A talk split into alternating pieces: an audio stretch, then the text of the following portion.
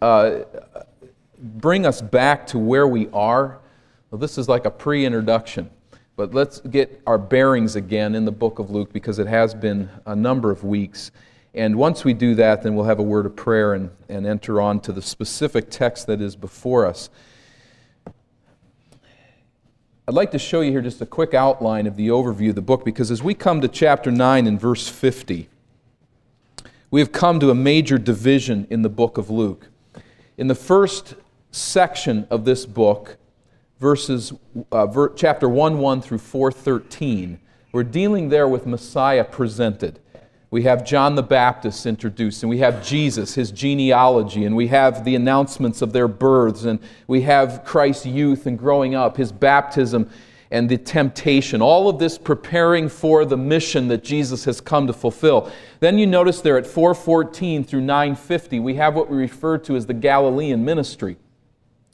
It's called the Galilean ministry because most of this takes place in the north of Israel, in the region of Galilee.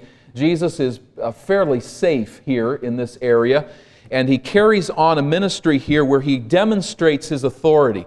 The Galilean ministry is filled with miracles and wonders, showing who Jesus is. But you remember, we'll get to that later, but it starts certainly with rejection, and rejection is a part of all of it. But this is a, a, separate section. Now, as you look at your text here, we'll come back to the overhead in a minute, but 950, 951 rather, there's the divide there.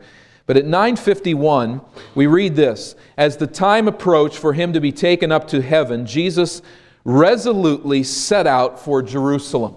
That's a, not only a geographical note, but something very significant is taking place in transition in the book as Luke develops the gospel.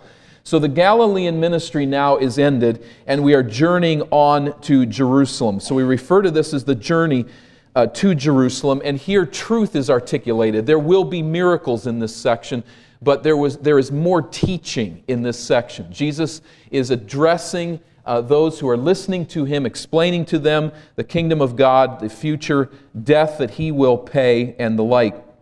We'll get to that also in just a moment. But let's go back to the Galilean ministry and go in your text to 424. Luke chapter 4 and verse 24.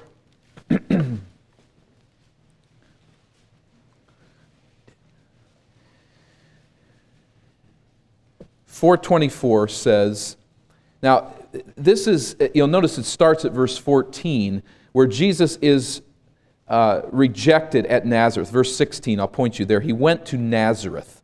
Verse 16. At the end of his time at Nazareth, verse 24 says, I tell you the truth, he continued, no prophet is accepted in his hometown. I assure you that there were many widows in Israel in Elijah's time when the sky was shut for three and a half years and there was a severe famine throughout the land. Yet Elijah was not sent to any of them, but to a widow in Zarephath in the region of Sidon. And there were many in Israel with leprosy in the time of Elisha the prophet, yet not one of them was cleansed, only Naaman the Syrian. What happens? They're furious. They take Jesus to the brow of a hill to throw him over to throw him down a cliff to kill him. Now, if you will remember that far back in chapter 4, I argued that I believe that's out of sync chronologically. I think the point is that John, Luke is saying here at the very beginning of this ministry of Jesus, at the beginning of the Galilean ministry, Jesus is rejected. And that is the significant point.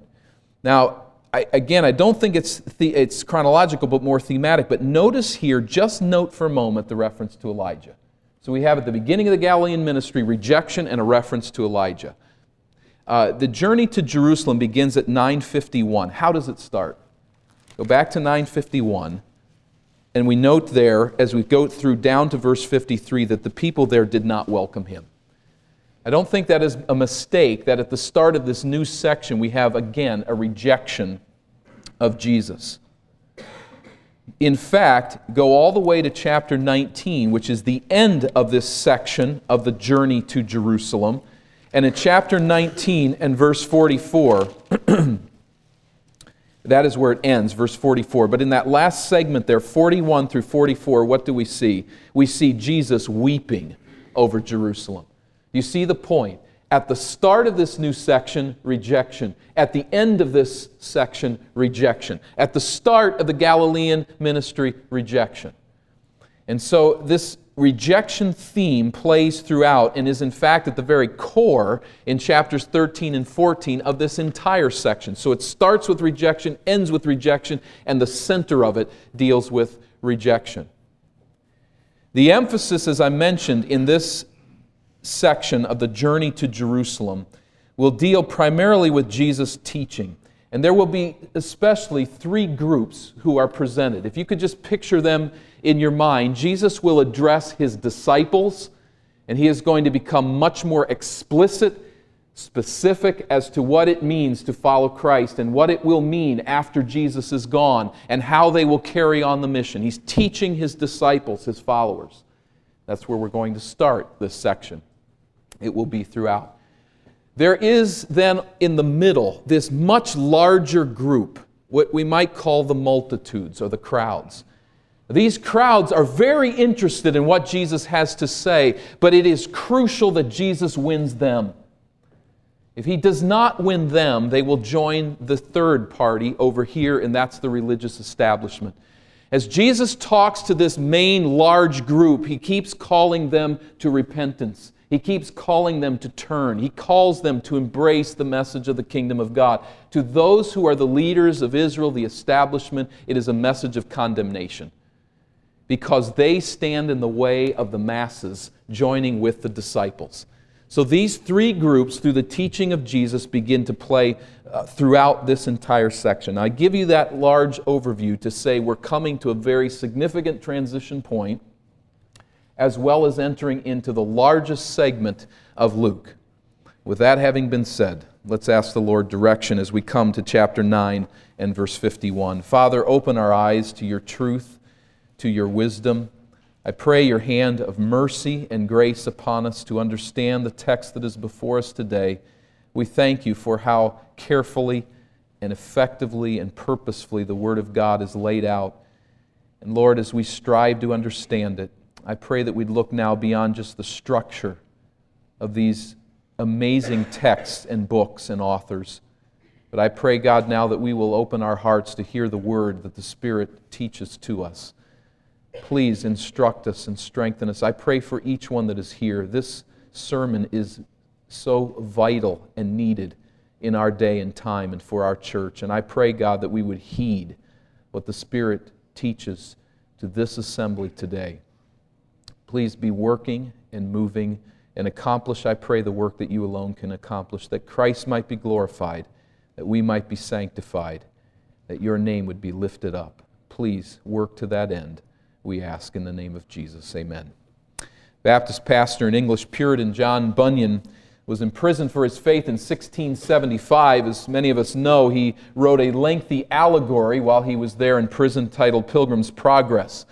That storyline as well as the title of Bunyan's book, work to stress that the Christian life is a journey toward a fixed destination. We've already read the 51st verse here, and we note that in the life of Jesus. And Bunyan understood that. There he is in a dank prison cell, writing the preface to Pilgrim's Progress, and he claims there in that preface, This book will make a traveler of thee. Why did he say that? Why did Bunyan say that? This book will make a traveler of thee. It was Bunyan's hope that his readers would understand that when you receive Jesus as Savior, you begin a lifelong journey toward a specific destination. That's a very easy point to miss. By nature, we focus on the here and the now. By nature, we focus on today. Yes, we have hopes and dreams about the future, but those hopes and dreams, you line them up in your mind, write them down on a piece of paper, and I would venture most of us, the vast majority of that sheet would be covered with dreams for this life. Things that we want to accomplish here. Our strivings are invested in accumulating wealth. Our strivings are invested in pursuing health. Our strivings are invested in satisfying our temporal pleasures. Our tendency is to look at this life as a resort rather than as a temporary journey to a final destination. And if the resort is not up to speed, we complain. In fact, we may become discouraged. We may even become depressed because the resort is not what we want it to be. But the Christian life, Bunyan wanted to remind us, as the Word of God remind, reminds us, is to be focused on a final destination. And the text before us today draws our attention to that journey itself. We might focus on the destination, that would be a very appropriate uh, consideration. But the text here in Jesus' teaching guide us to ta- think about today the journey. It is a journey. It is a move, a walk, a path. Remember the last chapters of the book of Acts? How were the early Christians referred to? Uh, or early Christianity, I guess we could say, is referred to as the way, the path, the journey. That's what it is. If you are a follower of Jesus Christ, if you know Him as Savior, your life is to be fundamentally a journey. You're a traveler. And concerning that way and what it would involve, did Jesus leave us in the dark about it? He did not leave us in the dark about what that journey would involve. He did not leave us in the dark about what would be required of his followers. This is the overall emphasis of this central section of the book of Luke. And it is the emphasis of this initial passage as we enter into this new section. William Barclay said in comment on this very passage, or on the, that what we will look at here later at 57 and following, he said this No one can ever say that he was induced to follow Jesus under false pretenses. No one was ever induced, no one was ever forced to follow Jesus after a sales job where Jesus really tricked us. Jesus went on record time and time again with his disciples to explain where the journey ended and what the journey would involve. And we need to ask ourselves this morning whether or not we really listened to what Jesus said about the journey, or if we're seeking to redefine it on our own terms. There might be some among us here today and have been through the weeks, and we thank God for that. You're contemplating whether or not to follow Christ. I would call you to pay very careful attention because this is not the Jesus that's presented in our world. The Jesus that you find in this text may be a Jesus you've never met before and never heard about before. For those of us who are following Christ, this is an ideal opportunity for us to assess our walk and to consider whether we see the journey like He wants us to see it. Very simply, this passage before us through the end of the chapter breaks down into this. First of all, the way of Christ involves rejection. The way of Christ involves rejection. Verse 51 As the time approached for him to be taken up to heaven, Jesus resolutely set out for Jerusalem. And he sent messengers on ahead who went into a Samaritan village to get things ready for him. But the people there did not welcome him because he was headed for Jerusalem. We're going to take some time to pause on that, particularly this first verse, verse 51, because it is so significant to our understanding of the Gospel of Luke. You see here the time approached. The Galilean ministry was complete. Jesus had fully demonstrated that he was Messiah. There was no question that he had done all that could be done rightly and appropriately to demonstrate that he was Messiah. Now, in the sovereign plan of God, the journey for Jesus from this point forward led to his destiny on the hill of Golgotha. But we note here the emphasis is more positive than that he set, his, set out for Jerusalem where he would be taken up to heaven. Does that remind you of anything? 931, remember back there, just not very far back, in the Transfiguration, as Moses and Elijah appear with Jesus, verse 31, they appeared in glorious splendor talking with Jesus, and they spoke about what? They spoke about his departure, which he was about to bring to fulfillment at Jerusalem. Our translation for some reason, cuts out the word fulfillment here and just uses the word approaching. But those very ideas are here in verse 51. There is a fulfillment in Jesus coming to Jerusalem. So I think it's the very same idea. It is referring to his resurrection and his ascension, his final climax of the mission that he was to accomplish here on earth. That's coming, and it will come in Jerusalem. Sensing this destiny, what does Jesus do? He resolutely sets out for Jerusalem. The Greek phrase is so beautiful, we might not use it very often, but it says that he set his face. Or we could even translate it, he stiffened his face. It was often used, this phrase, in context of a difficult, dangerous mission. The English idiom might be he set his jaw or he steeled his eye on the goal. This is more than a geographical note we need to understand. As this section will bear out, Jesus set his face to attack the kingdom of darkness. That was the point. One, com- uh, uh, one commentator notes that the teachings of Jesus throughout this section, I quote, are marked by the precision and peremptoriness that belongs to operation or orders in a military campaign.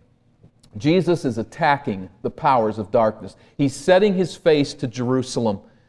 The war has been going on, but it has been largely preparation. Now he determines Jerusalem is his destiny. Some of you are much more up on this than I am, but I find it very that Tolkien captures this so well in The Lord of the Rings, The Return of the King. There's that hobbit, uh, something like semi human something or another, but a short guy that has this amazing duty of destroying a ring that holds evil powers. To do so, he must ascend the mountain of doom in the teeth of horrific, horrific opposition and inexpressible trial. It is really an impossible journey. And who comes along Frodo's side? That's Samwise Gamgee, or whatever his name is, something like that. He comes alongside this brave warrior. Tolkien captures beautifully this idea. Without Samwise, Frodo never gets there. He needs his encouragement and he needs his protection. And we find that Frodo really doesn't have it, perhaps in the end, because of the power of this ring. But Tolkien writes this about his friend Samwise His will was set, and only death would break it. His will was set, and only death would break it. That captures the essence here. The journey of Jesus would take him to something much worse than the mountain of doom. It would take him to the ultimate sacrifice and the ultimate stand against evil and wickedness and darkness and Satan. It would take him right to the gates of death, and he would storm them. His will was set toward Jerusalem. Now, as we say that, please understand one more note that we should not look at Jerusalem here, eh, or this starting now, as simply one journey on the way to Jerusalem, like one kind of meandering route, straight shot overall to Jerusalem.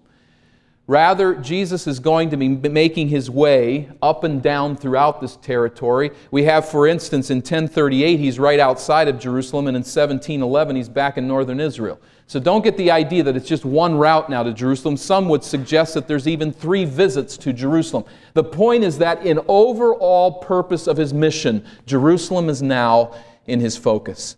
Wherever his body is pointed, whether north or south, east or west, Jerusalem is in his vision. His final conquest of death will take place there, and Jesus knows it.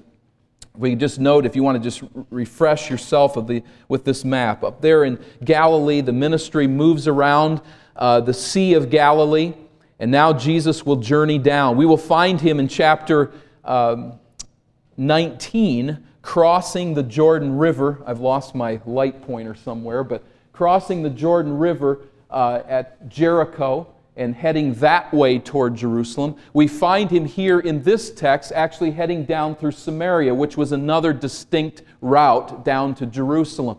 So again, it's not that he visits Jerusalem once here, but he, that is his focus. Thank you. At verse 52, then, let's pick up there. Jesus is set now for Jerusalem, and that needs to cover all that we discussed through 1944 in this, in this book. Verse 52 And he sent messengers on ahead to the Samaritan village, as we read, but the people did not welcome him. So Jesus is journeying south now away from the safer confines of Galilee. His journey takes him through Samaria, which is really not Israel as they would look at it. The Jews and Samaritans had some common relatives in the past, but as can sometimes be the case with common relatives, they were at each other's throat all the time. They hated one another. In fact, the Samaritans set up their own worship at the holy site of Mount Gerizim. They had written now their own, or at least had a form of their own Pentateuch, the first five books of the Old Testament. And they did not like the Jews, for they worshiped on Mount Jer- uh, Jerusalem, on Mount Zion, rather than on Mount Gerizim, where the Samaritans worshiped. In fact, historian Josephus records that the Samaritans were known to try to stop festival goers who were working their way south down through Samaria. In fact, there was some record, at least Josephus claims that, that some Jews were even killed by Samaritans on their way down. So Jesus isn't exactly playing it safe here as he heads down through Samaria. He is particularly not playing it safe when he sends word ahead to this Samaritan village and says, I want to stay here. I'm asking that you would receive me. It's possible that those who are going ahead are not only making physical preparations, but are in fact testing out whether this village will receive the message of Jesus. Now, who is this that's about to enter their village? Let's think of the Galilean ministry. This is the Jesus who has fed the thousands. This is the Jesus who has day after day helped those who are ill and healed them. This is the Jesus who has spoken words of grace and truth.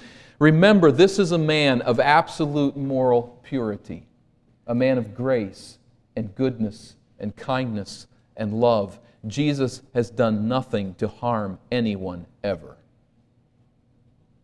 Can I enter your town? There's no room in our village for the likes of you. Why? Because he's headed to Jerusalem. Here is the blindness, the maddening blindness of religious bigotry. And isn't that maddening for us? We know Jesus. We know his splendor. We know his goodness. We have a message of forgiveness in his name. There is nothing that we take to this world in our message that is meant for anything other than their good and their benefit. And how is it received?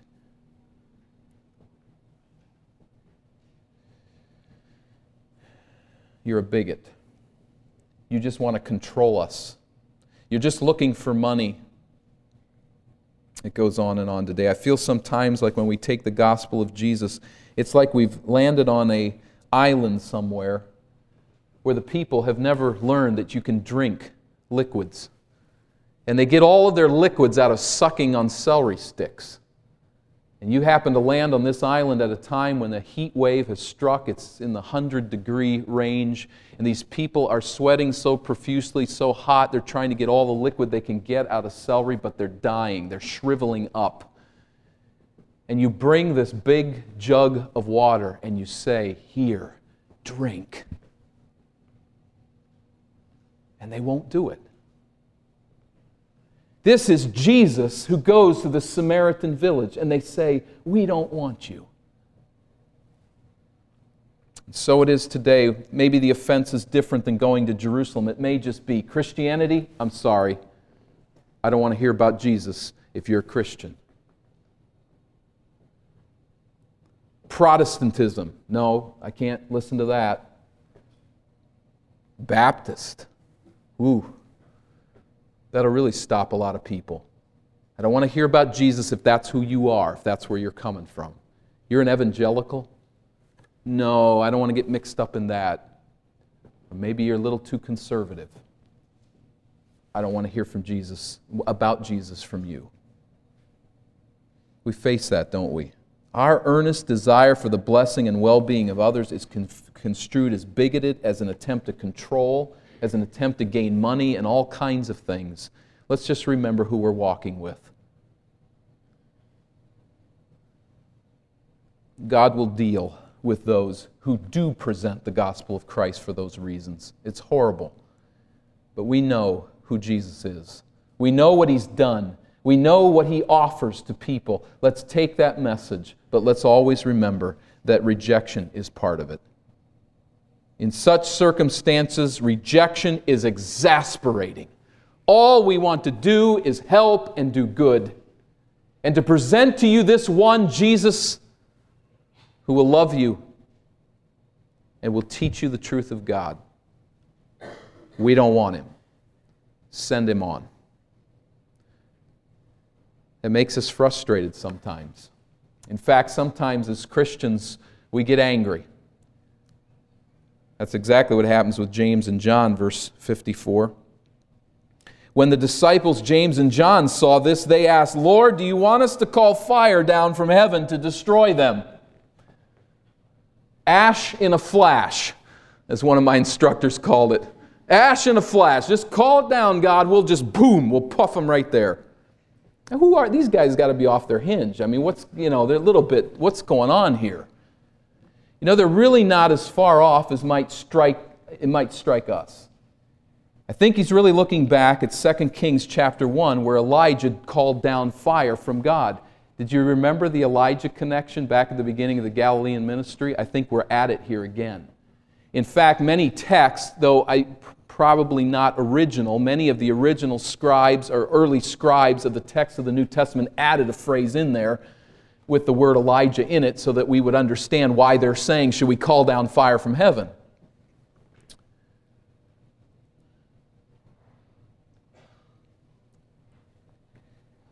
Elijah, in that context of 2 Kings chapter 1, was serving God at a time when Israel was rejecting the Lord. And Elijah did call down fire from heaven, and that fire came and consumed the enemies of God on a number of occasions. And that's what John and James are saying here. You're greater than Elijah the prophet. Should we call down fire now and turn these people into dust? I mean, you just say the word, Jesus, and we'll torch, torch these turkeys. You know, bring it down, bring it on them. Here it comes. Verse 55 But Jesus turned and rebuked them. What had Jesus taught these men? What had he taught them? Let's go back to 627. Do you remember this phrase? Or this teaching? 627. But I tell you who hear me, love your enemies. Do good to those who hate you. Bless those who curse you. Pray for those who mistreat you. That's what Jesus had said, and they want to torch their enemies. Now, Jesus had also said in chapter 9 and verse 5 that as you go into a village and they reject you, you are to shake off the dust from your sandals and move on. In other words, there is a place where rejection means that we need to move on. We cannot force people to like us, to hear us, to accept Christ but we're to love our enemies and to bless those who curse us. How will Jesus himself handle all of this rejection at the end? Remember chapter 19, we will see Jesus over the city of Jerusalem weeping for those that had rejected him. Weeping. And so Jesus rightly rebukes them. And as we take in all of this section of the book of Luke, we can say, that Jesus is certainly saying and will say, will teach, that judgment will come. But that is to be left in God's hands for God's time. It was God's time for a little while in the book of Second Kings. It's not now time. This is a time of grace. This is a time of love. This is a time of patience. This is a time when we take the hits of rejection and we keep them to ourselves and we extend back not curses but blessings. That's this time. The Lord is not slow concerning his promise, but the Lord is also not willing that any should perish, but that all should come to repentance. And so he extends his mercy and his grace, and we must do the same. And, Christian, let's remember in this world of rejection, that's the spirit we're to take with it. There's dangers that bubble here and there among Christians who are so angry with this lost world. If we knew how vile this world really was, if we could see it from the perspective of God, we'd be a lot more angry. We don't even begin to see the rebellion against our Lord. But our task is not to become angry, bitter Christians. Our task is to walk to Jerusalem and to be gracious and patient and loving because when God's judgment falls, any sense of need for vindication our, on our part will be lost. That judgment will come in His time. We extend mercy. So Jesus rebuked them. They were not thinking His thoughts after Him. Sounds very familiar, doesn't it? Sounds very similar, I should say, with the words of Peter when he says to Jesus, You will not go to the cross. And, P- and Jesus says to Peter, You don't understand my ways. He rebuked them, verse 56, and so they went to another village. We need to get this. The way of Christ involves rejection. Jesus is not a popular name in this world, and the path he walks is a lonely one. If your face is set toward the heavenly Jerusalem in this day and age, you will experience rejection. Now, we don't face a lot of persecution in this setting and time, it doesn't appear, but that day will come. It may come, at least. We don't know, but it certainly seems that it will. If Christ tarries and if we continue on here, I think that day will come to a greater degree. And it's increasing, is it not? Stephen Carter is an African American Ivy League scholar. He's done quite a bit of work and quite a bit of thinking on minorities and cultures. And he recently proposed in a book that any subgroup in a culture that is repeatedly and widely ridiculed, that somehow is not granted a seat under the umbrella of societal tolerance, will eventually be persecuted. Those are sobering words. That day is not here, that day may not be fast approaching, but is it not the case that the only cultural minority that is openly, routinely, ridiculed as stupid and intolerant and harmful to the culture is the community of Christians. What I mean is without sanction. That is, there's no one saying you can't do that. It gets by. It gets by fairly subtly right now, but it's getting by, isn't it? I do this exercise all the time. When there's a negative thing said about Christians, particularly about evangelicals, when there's something negative said about them in the press, substitute in the place of Christian or evangelical a racial minority or a sexual preference minority. And ask yourself the question would this writer lose his or her job? The answer every time is yes. In some cases, they'd be imprisoned. But they can say it about Christians. It's coming. The rejection is real and it's building. Well, what do we do? Some people say we get mad. We start fighting back. We let people know what we think about that. There's others that run away. In fact, some of them are digging holes in the ground and building their bunkers and these kinds of things. And on and on it goes. What would Jesus do? He'd keep walking to Jerusalem. And he'd keep teaching people or dealing with people with patience and love and mercy because we're not on this journey to set down our resort. We are on this journey to go to heaven. This isn't our home. We're pilgrims here. There are rights, of course, that can be appropriately defended, but let's always do so with grace and with mercy and with gentleness and with patience, not with anger and meanness. Because Jesus told us this is how it would be. Rejection is a real thing for the follower of Christ. The way of Christ involves rejection. I won't take as much time, but if you'll endure with me here for a little bit longer, the way of Christ requires commitment, secondly. Now, I want you to think here just for a moment. Let your mind go uh, on this thought. Jesus is full of mercy. He is good and he loves his people with infinite love. Nothing Jesus says in this passage is unjustly harsh. His words are honest, they are necessary, they are loving, they are not a fancy sales job by any means. They are more like an, a needed inoculation, they're like a shot from the nurse. It hurts like crazy, but it's necessary, and that person who's giving you the shot loves you. We have to think that way as we come into this passage, or we think Jesus is just really hard to get along with.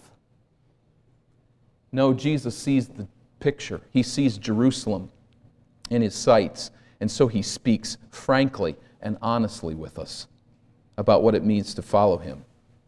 In this section, Jesus is going to address three potential disciples I think they're thematically arranged rather than chronologically arranged. I think that Luke purposefully puts them down here. Matthew puts them in a different place earlier in time. I think Luke puts them down right here because he wants to hit what he's just said about rejection now with what it means to walk on this journey. And so, as they were walking, verse 57, along the road, a man said to him, I will follow you wherever you go. Jesus replied, Foxes have holes and birds of the air have nests, but the Son of Man has no place to lay his head. Booker T. Washington was born on a plantation in Malden, Virginia.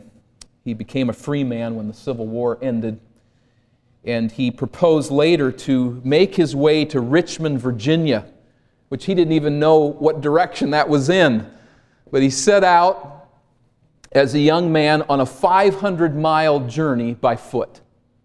He begged rides here and there, ended up on carts and wagons and things like that, and with much walking, sleeping in abandoned places and under the stars, made his way finally to Richmond, Virginia.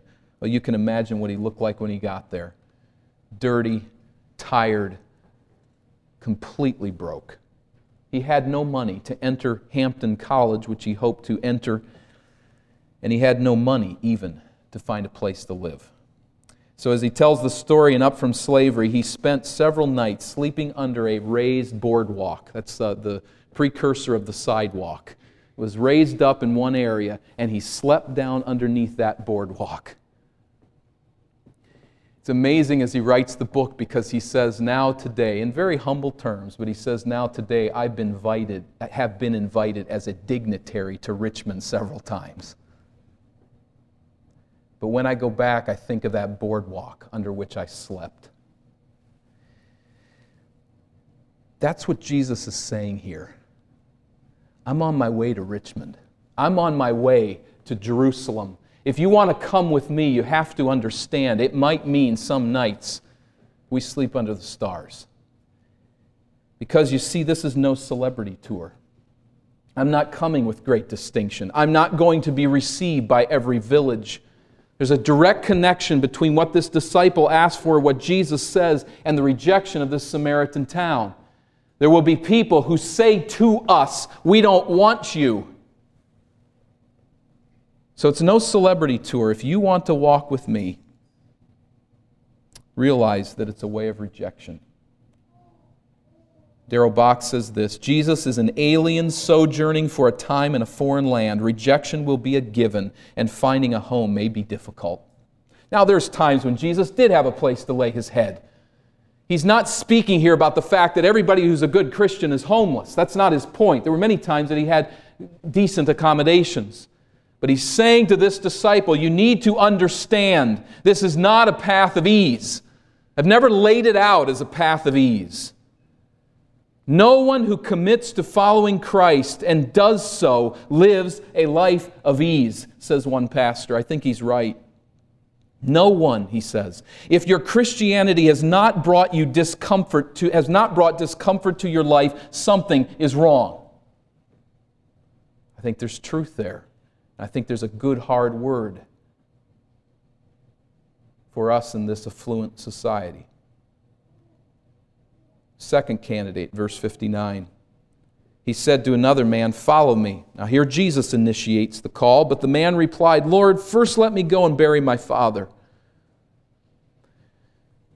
Now, the man's father was probably not dead, or he would not have been there in public, most likely. We don't know that, however. It doesn't say. That's really not the point.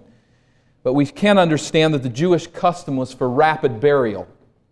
And there was uh, no undertaker in that culture. That was your job as the family to take care of the body, and you would take care of it very quickly and bury it very soon. So, most likely, this man is saying, Listen, my father's aging, and I would like to first fulfill the family duty of burying him, and then after I get that job done, I will come and follow you. It seems to be the idea. We, we can't press that point, but it seems to be the idea. It's hard for us to imagine. We turn burial over to other people. But in these cultures, burial is an extremely important matter. It is an obligation that supersedes all obligations. In fact, the rabbis would say you don't even need to kill the Passover lamb if it's Passover festival and you have a family member who's died. In fact, you don't have to read the Torah. You don't have to read the scriptures. You don't have to say the great Shema. You, in fact, don't even have to keep the law if you're burying somebody. I guess they felt people had enough to think about that they wouldn't break the law, I don't know. But they said all of these moral, religious obligations are all set aside if you have to bury someone. So think of it in that context. This man simply wants to do his moral, cultural duty. And what does Jesus say? Verse 60 Let the bed, dead bury their dead, but you go and proclaim the kingdom of God. Remember where we started? Jesus is good. Jesus is loving, Jesus is merciful. Don't forget that because this sounds very cruel, doesn't it? Let the dead bury their dead. I think what Jesus is saying here is right on target. If you think that burial customs supersede keeping the law, I'll not even address that point. But if you think burial customs supersede following me, you're wrong. There is nothing that supersedes following Christ not family obligation, nothing. Follow me. To bury one's father was a most noble act, honorable thing to do. But if this man was going to put his father above following Christ, he was not fit to follow Jesus. So Jesus is saying, I think here, let the spiritually dead, those separated from God, those not involved in proclaiming the kingdom of God, let them bury their dead. Those who are going to follow me have a higher calling.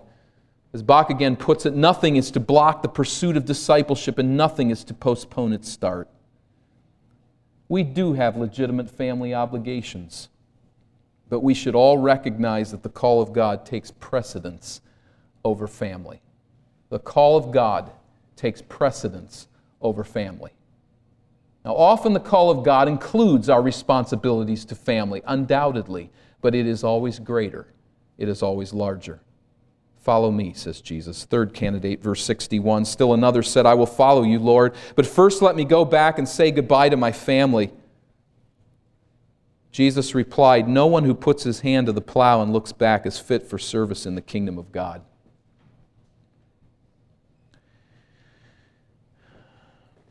The plowing imagery should be fairly self explanatory, but let's think in terms of the rugged terrain of Israel and the rocky soil, and of course, plowing with an animal, not this flat, rich soil of Minnesota where you put on your massive uh, tractor and just plow it up, and if you look behind you for a minute, it's not going to be the end of the world. You might have a little wiggle in the furrow, and all the farmers around will notice that, but not a big deal. But here, you get the cart off and you're on this rocky, hilly terrain, and you could really be offline for quite a while and cause yourself quite a problem. That's not, some, uh, that's not a good plowman. You put your hand on the plow, you keep it on the plow, and how do you proceed? The same way you still do today, as I understand it, you look at the end of the line and you keep your eyes planted there. You start looking around at the radio and that big massive machine that they ride now as, as farmers. You start looking around behind you. You get distracted on other things. You're not going to have a very straight line. And we work on that right now at our farm, you know, at mowing the grass. We're trying to teach how to get that first line cut straight down the middle of the lawn. I mean, they're kind of going like this right now, but we're making progress. Right? But when it's plowing, this is dangerous. This is a problem. Uh, it's a waste. That's what Jesus is saying. You keep your eyes fixed on one thing That's the heavenly Jerusalem. You look ahead and you keep plowing. What did he say in 923? You take up your cross. It's a one way trip. If you want to follow me, says Jesus, then follow me.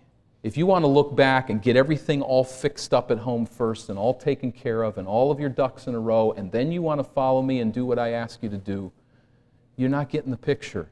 You just do what I say to do. You follow me now. I think that what Jesus is saying here is it's that urgent. The work is that urgent. You may not always understand it. You may not want to do it. You, it, you may have things that you need to finish up first. And if I speak to anyone here who is considering coming to Christ, embracing Him as your Savior, don't wait to get everything all figured out. Don't wait to finish up all the things that you need to finish up. What you need to do is, in humble faith, embrace Him and follow Him and come to Him. It's a lack of a clean break that Jesus warns against, writes one. Discipleship requires undivided loyalty. Discipleship is not an emotional decision of one moment, but a walk of life. Quoting Karras, he, he writes Following him is not a task which is added to others like working a second job, it is everything. Do you hear that? It's not a task like a second job, it's everything. It is a solemn commitment which forces the disciple to be to reorder all other duties. Do you remember the phrase in Romans when it speaks of baptism? We are buried with Christ in baptism, and we rise with Christ to what? To walk in newness of life. Everything becomes new. Everything becomes ordered and oriented toward eternity and toward Jesus Christ on the walk of faith. Now, this is a heavy call, isn't it? You go now, you lay down everything, you follow me, no matter what other entanglements might be, have, have to be left behind. I can go back to the Lord of the Rings. Favorite phrase in our house is Gimli the dwarf, who's facing an impossible battle with allies. Just a few allies are talking together, they're going into an impossible battle. And that dwarf with his axe and warrior heart says, Certainty of death, little hope of success. What are we waiting for? I can't say it like he does. It's a great line. That's the kind of people Jesus is seeking. Not because he needs them, but because by his grace he calls us to him. Certainty of death, But For us, it's a little different, isn't it? It's not no chance of success, it's a guaranteed chance of success. It's a guaranteed success. You've seen those bracelets, WWJD, what would Jesus do? I, they're an improvement. They're not bad. I, I don't think they're very good because I think we ought to ask, what does Jesus want me to do? That's a little more troubling phrase, and I guess it takes more letters, so nobody's thought of that. But, you know, what would Jesus do? It's really nice when we can run around willy nilly and all decide what we think Jesus would do in our situation, which usually happens to be exactly what we think we ought to do in our situation. We should be asking, what does Jesus in his revealed word tell us to do? But is it, is it not an improvement for those of you old enough to remember the phrase, try Jesus? Do you remember that? I think that was the 70s. Try Jesus. That I would propose as a thought that never crossed Christ's mind that you would try him. Give him a chance. Just see if you like this lime diet Coke or whatever the thing is now. Just give it a try. You see that Jesus here? You put your hand to the plow, you don't ever take it off. You keep moving forward. But is that not the Jesus that is proclaimed in so many places today? Just give him a try. What is there to lose? That's not the call of Christ. As Samwise put it, his will was set and only death would break it.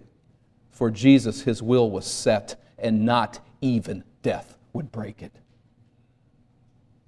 As I said of Gimli, the certainty of death was, is there, but we have every confidence in success. Is your will set on following Christ to the heavenly Jerusalem? If not, please hear me carefully. The idea is not to get all of your ducks in a row, as we say, to get your life all reformed and ready to receive Christ. The, the task is not for you to become someone that you're not. The entrance into this army of Christ that follows to the heavenly Jerusalem is through the door of simple faith. You trust Christ that He died in your place, paying the penalty of your sin, and that He rose from the dead, defeating death and giving, providing to His people salvation. All you do is see that truth and embrace it. As you do, to think that this simple act of faith is merely a trying of Jesus would be to look at it in the wrong perspective. But don't lean upon yourself. Just trust His hand and walk in faith. And when you do, know that you've been called to a great battle.